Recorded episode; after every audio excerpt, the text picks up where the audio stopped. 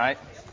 I've got good news and bad news. The good news is we get to study the Word of God together tonight, and I'm looking forward to that. The bad news is I don't have one of those cool accents for y'all, so this is just how it's going to be. I know a lot of people are transforming this week, but it just will be how it will be. So the way these classes will work, I know the young people will be doing what they're doing until about 8 o'clock, but what we'll do in here is we'll just teach until we're done. And so if we're done in 30 minutes or so, then we'll be done. And if we go longer than that, then that's fine. Now, last night we talked about God in the various classes, and the whole theme this week is the kingdom of God.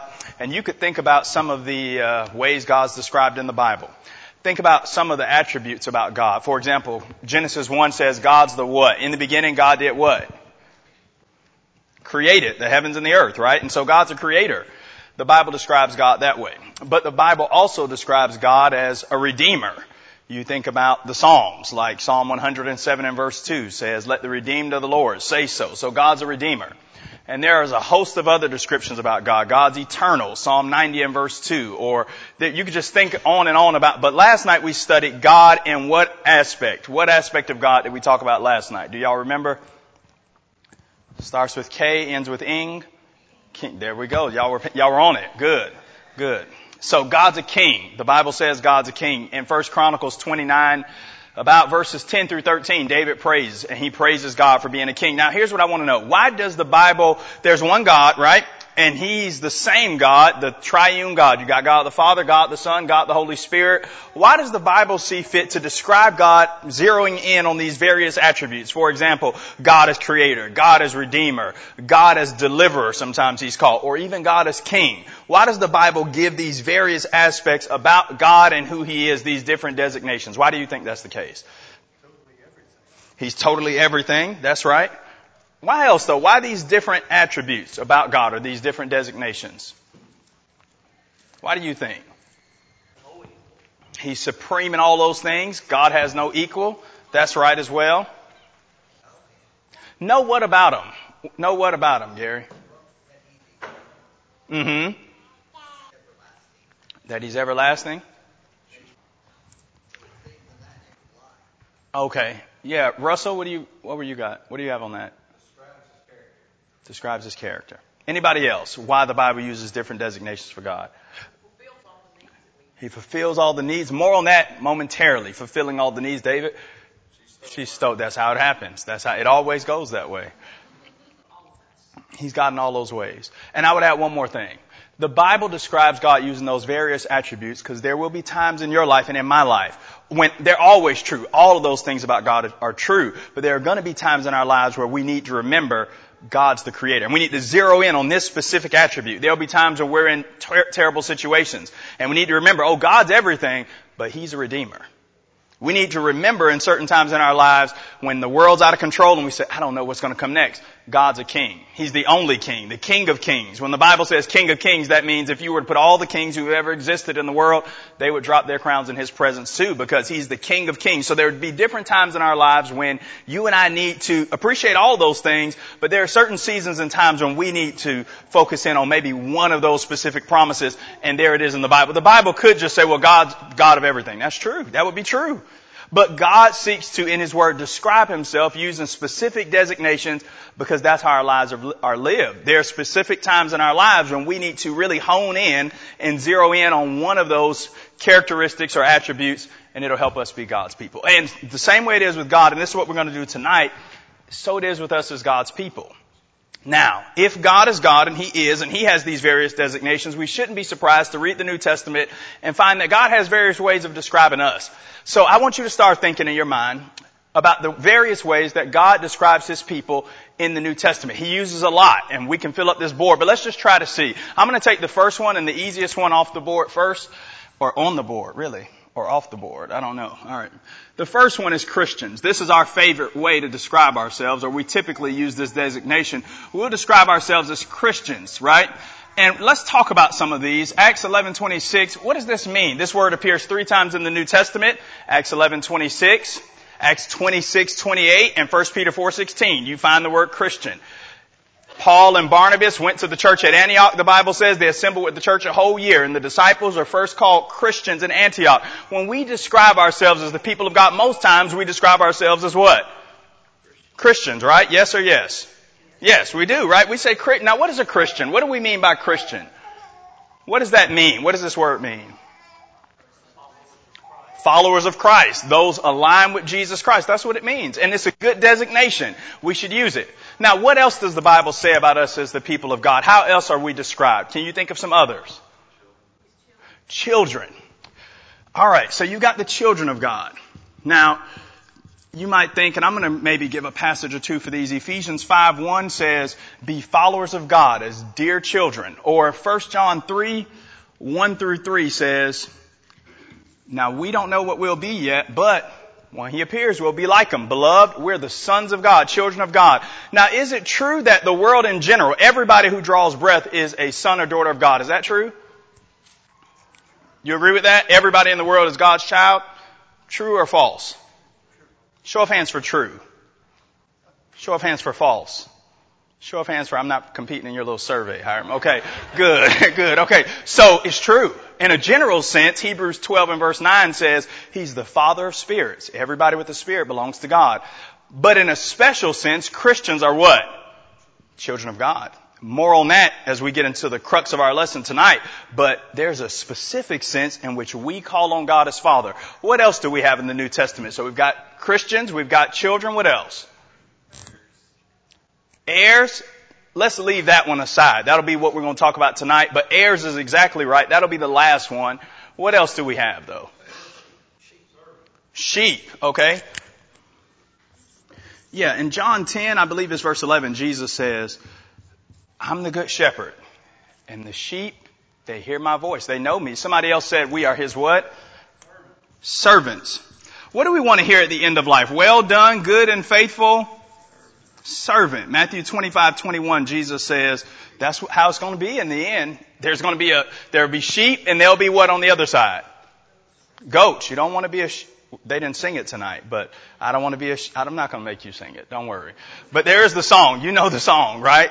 You want to be a sheep. The term the New Testament most often uses is this term. When it talks about those that belong to Jesus, it calls us disciples. Now, what is a disciple?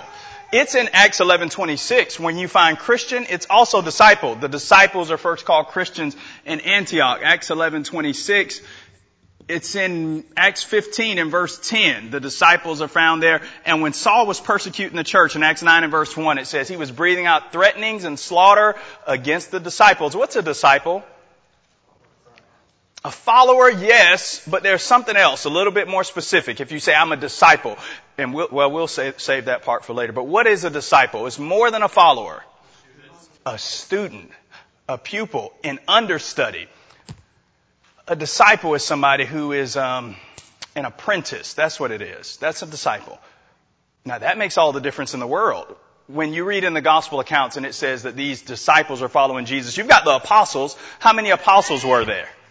There were 12 apostles, but there were a lot of disciples. A lot of people sat at Jesus' feet and they wanted to learn from him and they'd be called a disciple. And so if we're going to be people that follow Jesus, Christians, yes, that means we align with Jesus Christ. But disciple means we sit in the classroom of Jesus and we let Jesus teach us. Can you think of anything else that describes us in the New Testament? Priest.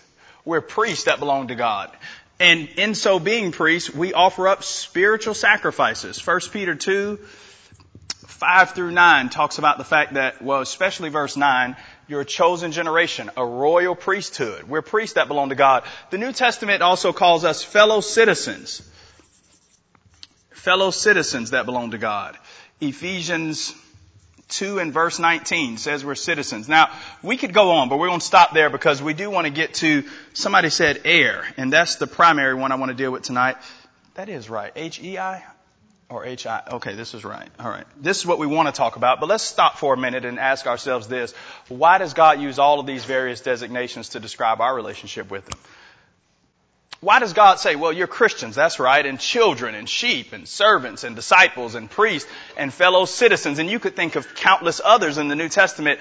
God has various designations about Himself, but for Christians, why does He use all of these terms to describe us as belonging to Him? What's the point that we're supposed to get? Different duties at different times, yes? Yeah, that's right. A priest, what does a priest do in the Old Testament? Sacrifice, conduct the worship, offer up things. When the Bible says you and I are priests, it's trying to communicate that we have a responsibility to offer up something to God. We are supposed to be presenting not old dead sacrifices, but present your body as a living sacrifice. We're to offer up something. Or sheep, what does a sheep do? It follows. So we're supposed to be following Jesus, being His sheep, those that are being led out by Him. All of these deal with different tasks and duties. But why else do we need all of these de- designations? So we can, we can understand what they mean. Yeah. And I think we also need to see that the Christian life is multifaceted.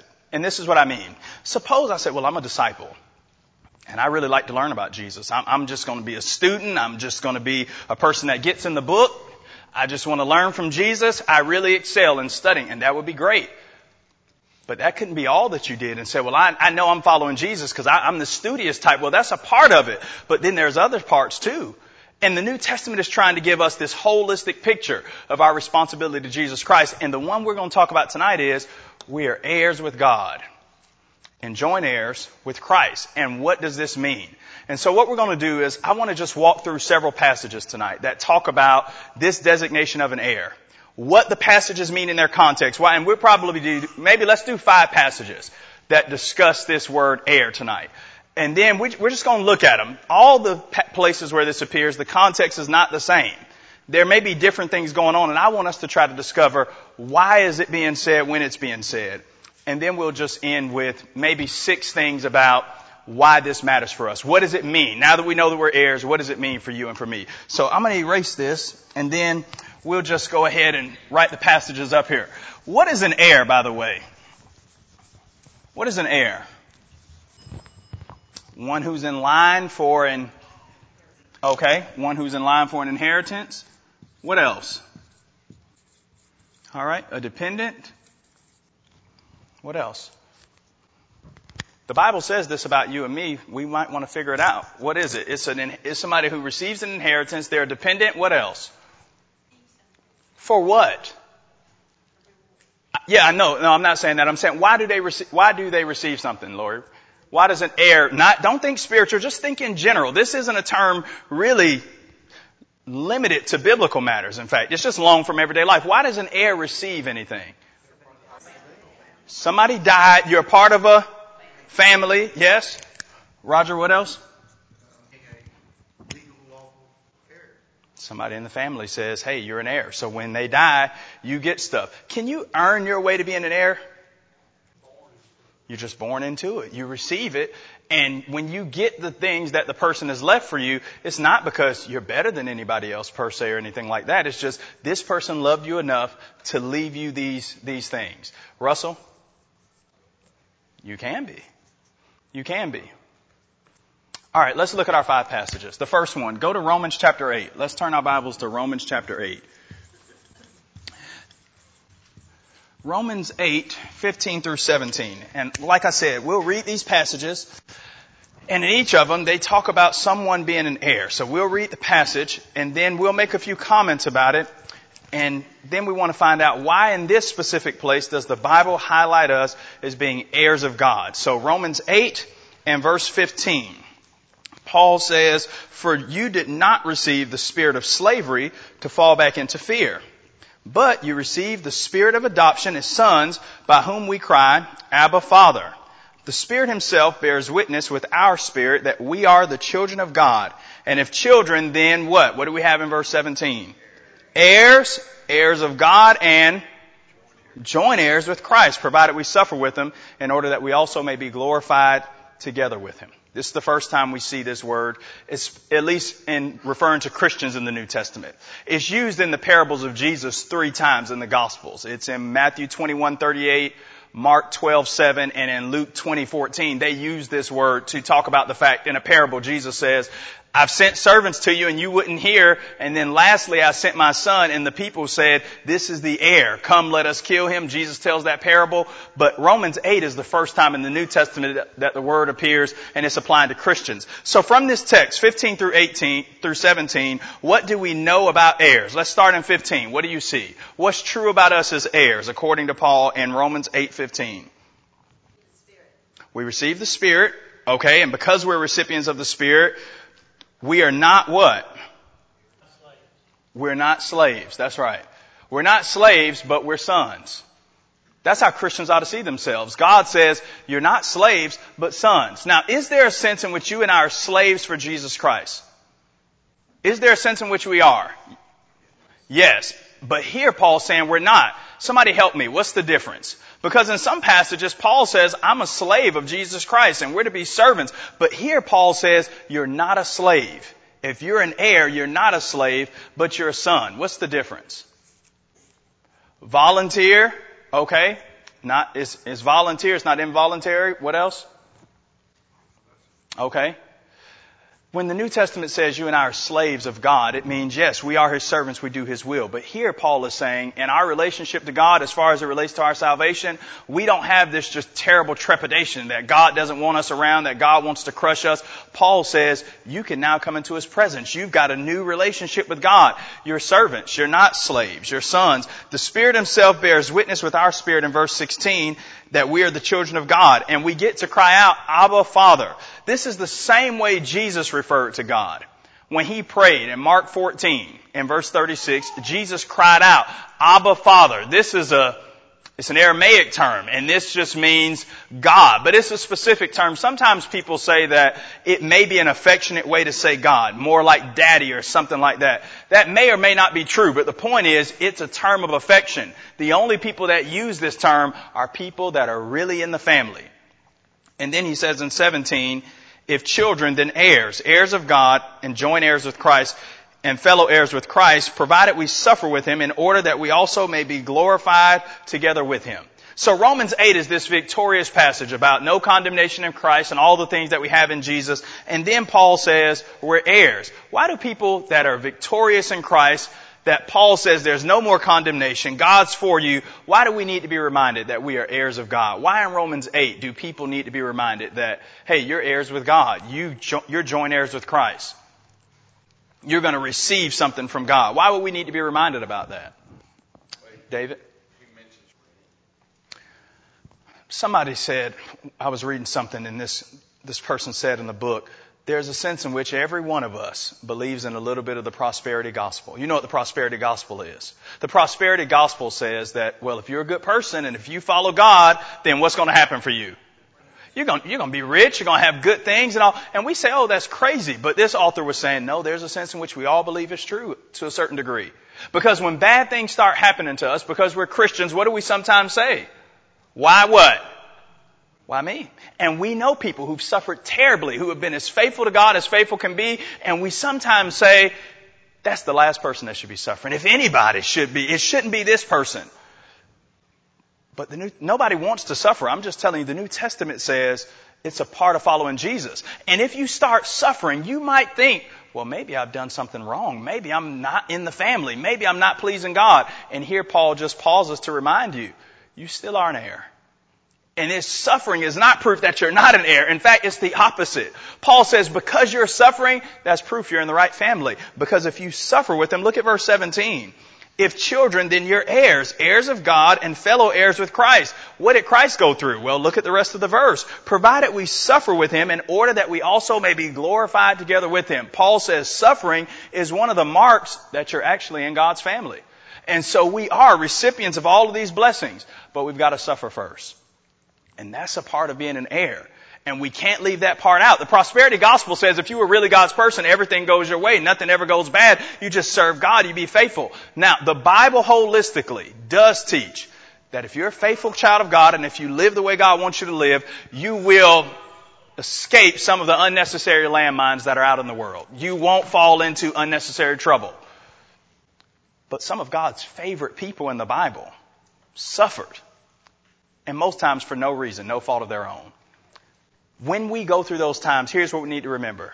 God has not changed his mind about us. We still are heirs. Everything God promised is still our reality. Nothing's changed. We need to remember that.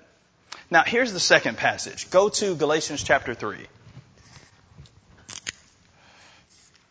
Galatians chapter 3, and this is a little bit longer passage, but kind of carries us through the idea of what Paul's saying here. Galatians 3, and it starts in verse 26, and then it works its way all the way down through chapter 4 and verse 8.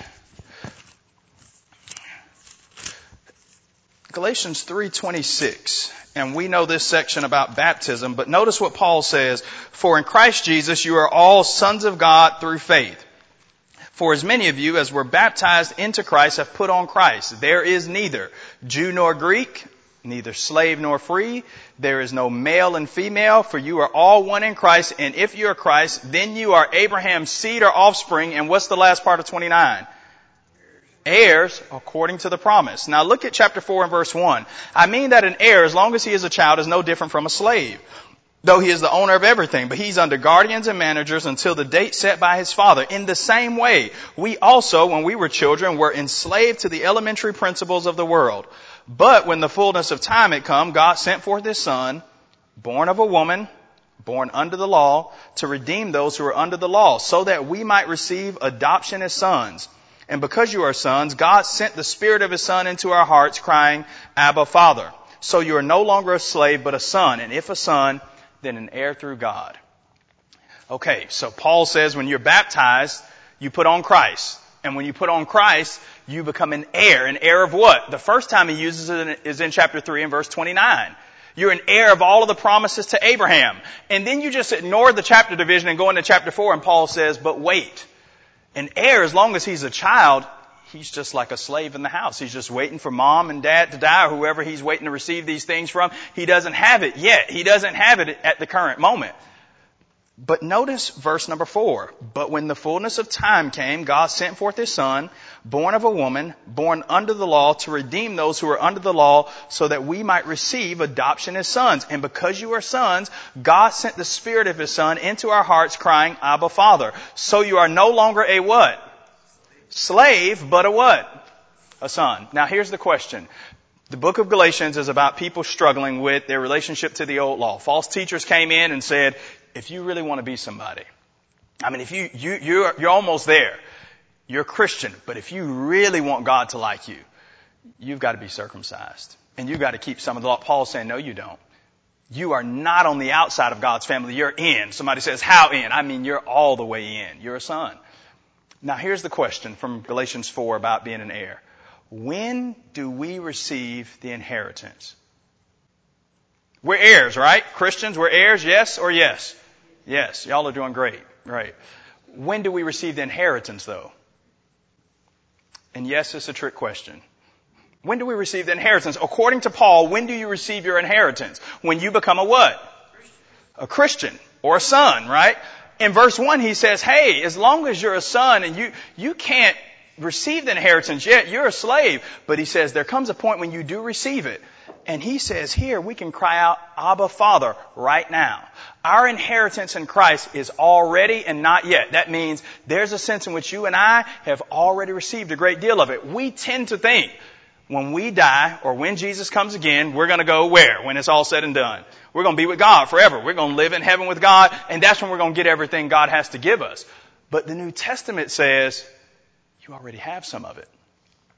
You already have some of it right now. Let me show you. Go to 1 John chapter 5 and let's notice how this is true. That eternal life is what we want in the end, yes. But the New Testament says we're already heirs because we can cry out Abba Father, because we can communicate with God in this powerful way. We already are heirs of God.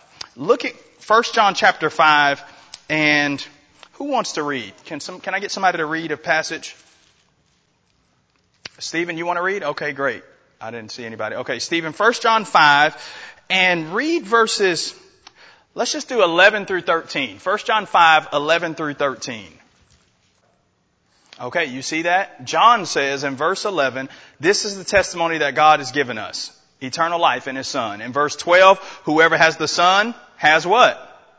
Life. Whoever doesn't have the Son doesn't have life. And then verse 13, John says, these things we write to you who believe on the name of the Son of God that you may know that you're what? We sometimes read it this way, that you may know that you're going to get eternal life. That's not what John said though. He didn't say, hey, if you believe on the name of the Son of God, when it's all said and done, God's going to give you eternal life. That's not, that's true. But that's not what John says. John says here, I write to you who believe on the name of the Son of God that you may know what? You already have it. You already have it. You have it right now. There's an already not yet aspect to this. There is the already. You already have it. And then there's obviously the grand aspect. We're going to have eternal life in the sense we won't die. But we already have it right now if we're Christians, we belong to God, we have eternal life. It's not something that we're merely waiting to the end of our lives to get. And so we've got to really step it up and live up to our divine privileges. That's why this matters. Because we sometimes live below our privileges. We feel like, well, we just better tiptoe in the house because we don't know if God, God's saying you're adopted. You're all the way in. And Paul's saying to the church of Galatia, the churches in that area, hey guys, you're heirs. You're no longer in this sort of stepchild. That was the old law. It was a schoolmaster, this sort of guardian that made sure you did what you should and followed the rule. But now you're in. You're all the way in. You can just go right up to God and call him Abba Father. You don't need a schoolmaster. You don't need a supervisor or a babysitter. You've got full rights, full privileges. That's right. That's right. Why do we struggle with this? Help me out. Why do we struggle with this type of royal language? This idea that, well, we've already, we already have eternal life. God's already given it. We already are heirs. Why do we sometimes struggle, or maybe I'm the only one, y'all already got this down, but why do we struggle to appreciate what the Bible says is already true? Yeah, an understanding of grace. Yeah. Yeah. It's a gift. Oh, Tom, and then Mike. Yeah. We do struggle. It is a belief thing. We need to ask ourselves, do we really believe what we say we really believe? Because if we do, then when God's saying you're an heir, you're like, well, imagine Christians in the first century. And they're in these little small house churches, maybe 20 people, and they get a letter from Paul. Paul's like, you're royalty. And you're looking around like, don't look real royal to me. We're on the run. We're, they may come in and confiscate our goods. Are you sure we're the most royal people? And the New Testament saying, yeah, that's exactly right. And so the same thing can happen today, Mike.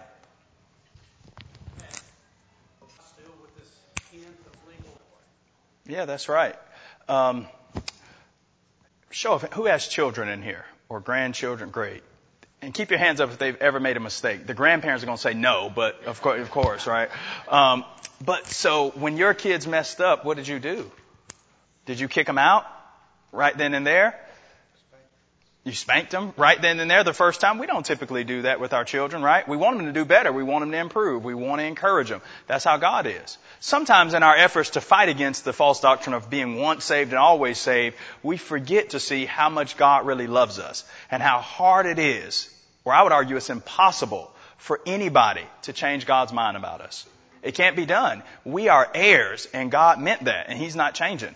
We've got maybe two more passages I want to go to. Go to Titus chapter 3. Here's the other one. Titus chapter 3.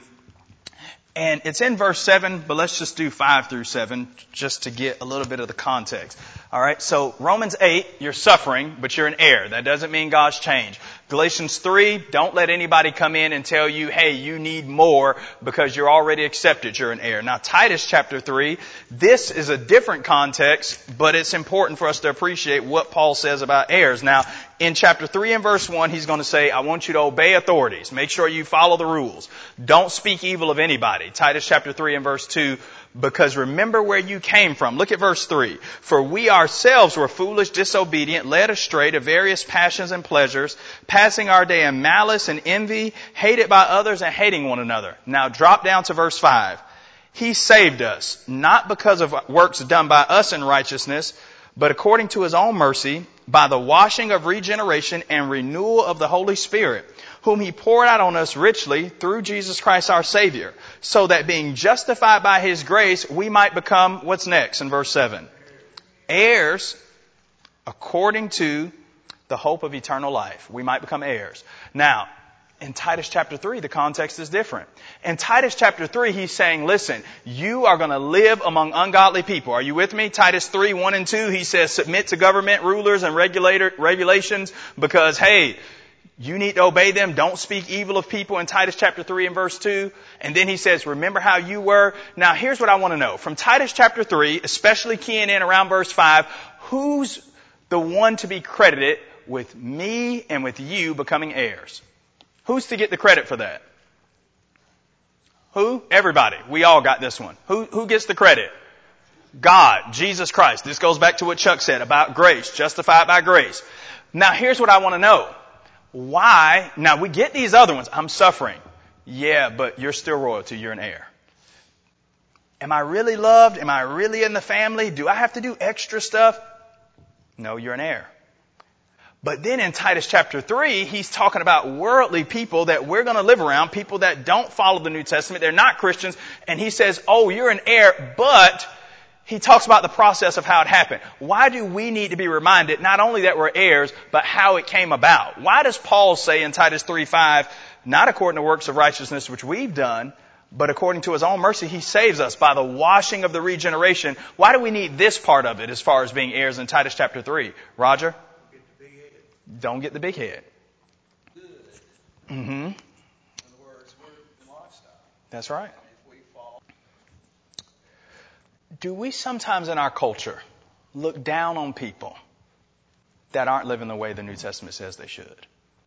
I know we wish everybody followed the New Testament. That's our goal, to convert people.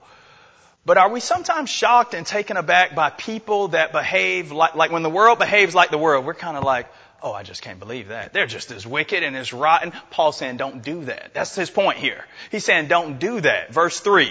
Because you used to be like that. Well, what's the difference, God? By the washing of regeneration. Oh, you're an heir. You're in this family. You're in this house, but you didn't behave your way into it. And neither did I. The washing of the regeneration, that's baptism. Same thing as John 3 5, the new birth. We've got to change the way we view other people. These first two mean, hey, change the way you view yourself. You are royalty, even in the midst of suffering. You are royalty. You are a son. You are an heir even when other people are trying to say you've got to do more. But this one says what Roger mentioned, don't get the big head and have mercy on other people that may not be living up to the standard right now. It doesn't mean we excuse sin. It doesn't mean we applaud unrighteousness. But it does mean that we need to appreciate that what saved us is the very same thing that we hope ultimately will save them. And it's not, it is not mere modification of behavior. That's not Christianity. Christianity isn't moral relativism where we just say, well, if we could just get people to behave a little bit better, then maybe that's not the gospel. Jesus is after something far deeper than that. It's a radical transformation of life. And that happens as we preach the gospel to people, not as we have this sort of this sort of ill factor at things that people do and people think and we just can't believe that they would think that way. We should be trying to say, okay, verse 3, I was once foolish. What changed me? God who is rich in mercy, Titus 3 and verse 4, and he can do it for them. We've got to get our minds oriented around the fact that we are heirs but it's not because we've earned it. It's not because we're better than anybody. It's because God had mercy. And God wants to do that with everybody. We need to preach against sin. We need to call it out. We need to point it out. But we need to do it the way that God wants us to do it. For the reason that God wants us to do it. Hopefully bringing people to Him. So that they can be fellow heirs. The longer you're in the house, right? If we had somebody who, we say, look, we're all a bunch of, we're orphans. And somebody's wealthy enough to adopt us in. I suppose the first you know, month or two, we'd kind of think, man, I can't believe I'm here. I'm in this house. I never would have thought I'm here. And you kind of scared to go into the fridge and everything, and you're just thinking, you wake up every day, like, is this too good to be true? Am I going to be back in the orphanage? And then after five years, you just kind of start thinking, you know, I'm royalty. I'm pretty good. And you go out and you see people and you just, you might start to look down on them. You might start to think you're better. The people in Crete, by the way, Paul talks about it in Titus chapter 1. He says they're evil beasts, they're lazy gluttons, they're bad people, Titus 1, 9 through 12. But he still wants the Christians, as Chuck mentioned, to do good works. And a part of doing good, a part of being the ambassadors for Jesus that he wants us to be in the world is realizing where we live and that people need the mercy of God. And that's hard because we think, oh, I can't believe people would live that way. I can't believe people would do those things. Yeah, that's right. But what people need from us is they need to see, hey, we're merciful people. I thought I saw a hand, but maybe I didn't. All right, any questions or comments on this? All right, good. All right, number four, James chapter two, and then we'll we'll start bringing this to a close. James chapter two and verse 5. In James chapter 2, James is talking about people that are practicing partiality. They're practicing favoritism. And if you notice in James chapter 2, he says, don't practice your faith with partiality. That's James 2 and verse 1. And then he says, you know, they're showing favoritism to people because they're wealthy. Now, the Bible doesn't say there's anything wrong with being wealthy. It's not a sin. But it is a sin to treat people differently because they're wealthy, and that's what James is saying you shouldn't do. Now look at verse 5. Listen, my beloved brothers, has not God chosen those who are poor in the world to be rich in faith, and then what's the next word? Heirs of the kingdom which he's promised to those who love him. And then he talks about how they've dishonored the poor man.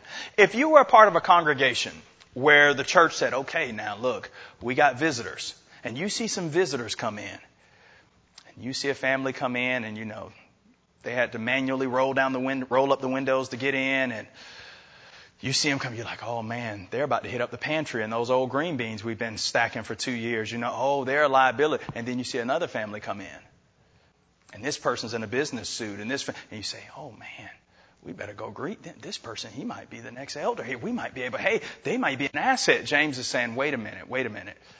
Both, he's not saying to mistreat the rich person because there's nothing wrong with that. But he is saying, hold on, wait a minute. Both groups are to be welcomed. Not on the merit of what they have or what you think they can contribute, but because they're fellow image bearers of God. And then in James 2 and verse 5, he says, Has not God chosen those who are poor in the world and rich in faith to be heirs of the kingdom? Why does James remind Christians in that situation? Because in James' situation, what he's saying these congregations were doing, hey, the rich person, you come up front, wherever their seats were. I don't know how their congregation was set up. Seems like a synagogue type setup. He was saying they would bring the wealthy person, the prestigious person to the front and say, now you sit here. And this other person, they wouldn't even look their way. And if they tried to come up, they'd say, hey, you sit here at the footstool of my feet. Why does James remind them in chapter 2 and verse 5 that they're heirs of the kingdom? And what else does he say to them in verse 5? Notice his language. He does this on purpose. What else does he say? They're heirs and what else? Rich in faith. Why would James remind them of this? James is saying, you don't have to kiss up to anybody because they got money or because they're you're already rich. And you're rich in the way that really matters the most.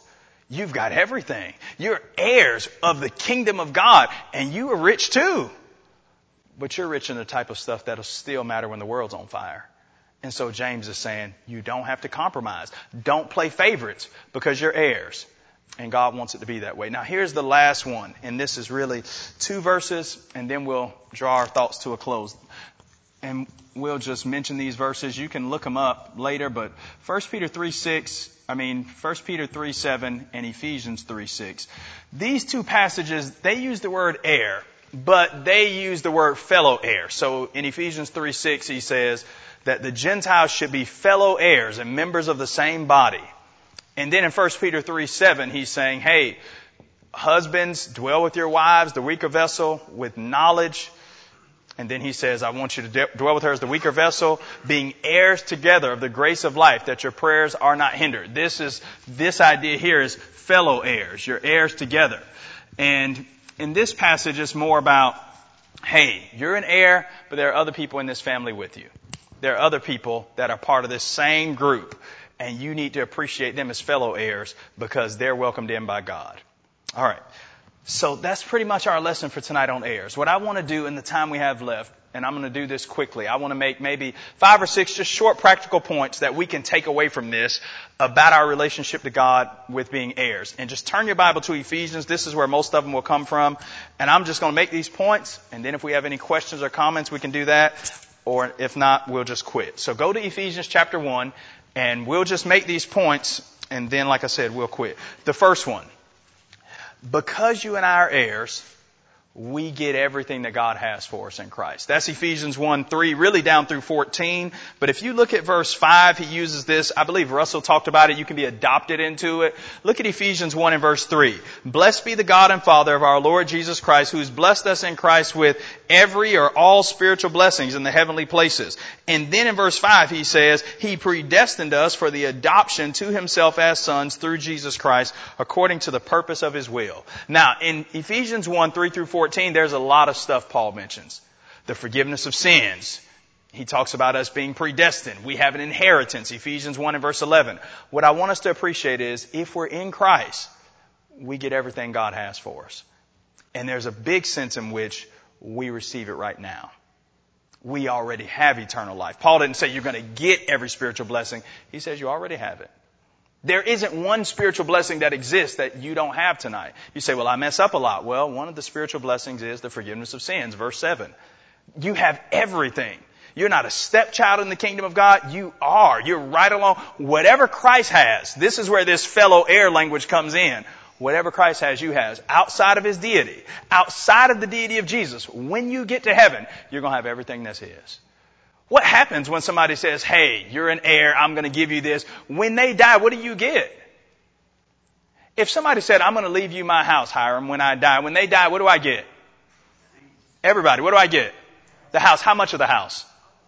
All of it. If I'm an heir, I get all of the house, right? And if, say it was a cousin of mine, and their mom said, now look, when I die, you get the house, and Hiram gets the house with you. Y'all are co-heirs together. Who gets the house? When the Bible says you're fellow heirs with Jesus, what does that mean? It means Jesus ascended back to heaven. Whatever Jesus has, whatever he's received, outside of his deity, we don't lay claim to that. We're not of the faith that said, well, we become gods. No, the Bible doesn't teach that. But it does teach that everything that Jesus has, we receive too. That's how strong this language of royalty is. John says we're priests together with him in the kingdom, Revelation 1, 5, and 6. That's the first thing. Now here's the second one. Go to Ephesians chapter 2 and notice verses really 6 and 7. Here's the second one. He raised us up with him and seated us with him in the heavenly places in Christ, that in the coming ages he might show the immeasurable riches of his grace in kindness toward us in Christ Jesus. Here's the second takeaway about being heirs. God reigns. God's a what? What did we talk about last night? Starts with a K, ends with ing. He's a king. Y'all are on it. Y'all beat me to it that time. This idea about being heirs means that God reigns, but we reign too. You remember when James and John came to Jesus in Matthew 20 and in Mark 10 and they said, Lord, grant us to sit at your right and on your left in the kingdom. What did Jesus say? He did not say, he didn't say, nobody sits with me, nobody reigns. He didn't say that. He said, are you able to be baptized with the baptism I'm baptized with and drink the cup that I drink? Is not mine to give, but it's for those who've been prepared. Here's the question. Who was it prepared for? According to Paul in Ephesians 2, 6, for us. He says we're raised up and we sit with them. We reign with them. It's not just that God reigns. God reigns supreme over everything. But Christians reign with them too. Look at 2 Timothy chapter 2, because I'm getting some looks like, are you sure about that? Yeah. Paul says we do reign with him, not as God, but as heirs. 2 Timothy 2, and notice verse 12. Well, we can start in 11. If we die with him, we also live with him if we endure with him, we also what? What does 2 Timothy 2.12 say? We reign with him. When though? Now. We reign with him. If we deny him, he'll deny us. If we're faithless, he remains faithful. We reign with him. It changes your life. If you really believe the New Testament, this is why people died for it. This is why they could kill. Paul said, well, you can just kill me because I'm reigning. I, if we really believe this, this is what motivates you to stay faithful when you realize everything God has for me. I'm receiving it and I'm going to receive more of it. God reigns, but I reign. And here's the third one from Ephesians chapter 3. This is open to everybody. In Ephesians 3, notice verse 6. This mystery is that the Gentiles are fellow heirs and members of the same body and partakers of the promise in Christ Jesus through the gospel. I heard one man describe Christianity this way. He said, I'm an idiot. I've ruined my life. I've got a great future and anybody can get in on this. That's Christianity. I'm an idiot. I've ruined my life. My future is bright. I've got a great future ahead of me and anybody can get in on this. That's what Paul says in Ephesians 3 6. The Gentiles are fellow heirs. That's a code way of saying it's not just for Jews, it's for everybody. Everybody can get in on this. That's what God wants us to appreciate about being heirs. Reigning with Him, it's for everybody in the world. Not just for people from a certain background or maybe they're just real smart, they know the Bible, they're religious, they lived a good moral life. Anybody can get in on this. Anybody can be an heir and reign with God. That's what He wants for everybody. Now, the last two aren't from Ephesians, but the fourth one is that the inheritance is as sure as the one who promised it.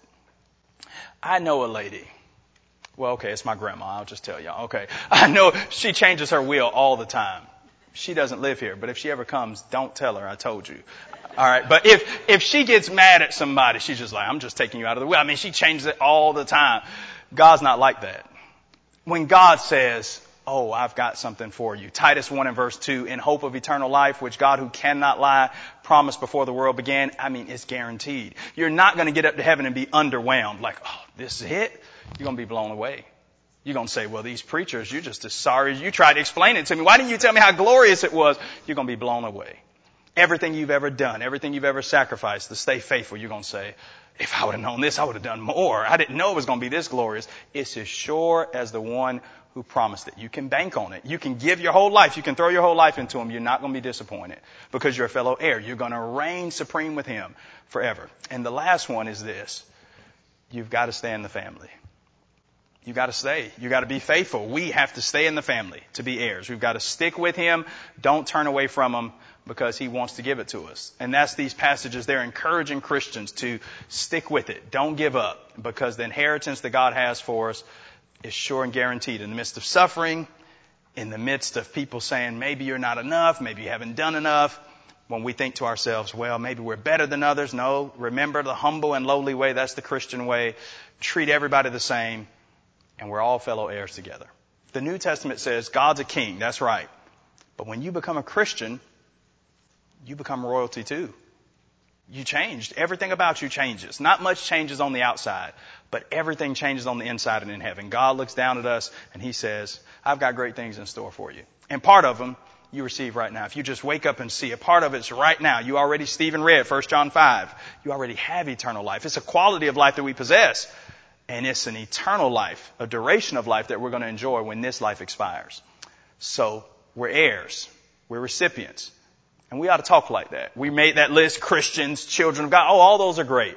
And I think the Bible uses them all, and we should try to use them all. We should diversify our language with how we view ourselves as Christians so we can get the full picture of who God wants us to see ourselves as. All right. Any questions? Any comments all right. Well, you're dismissed. Thanks for a good Bible class tonight. I appreciate it. Thanks.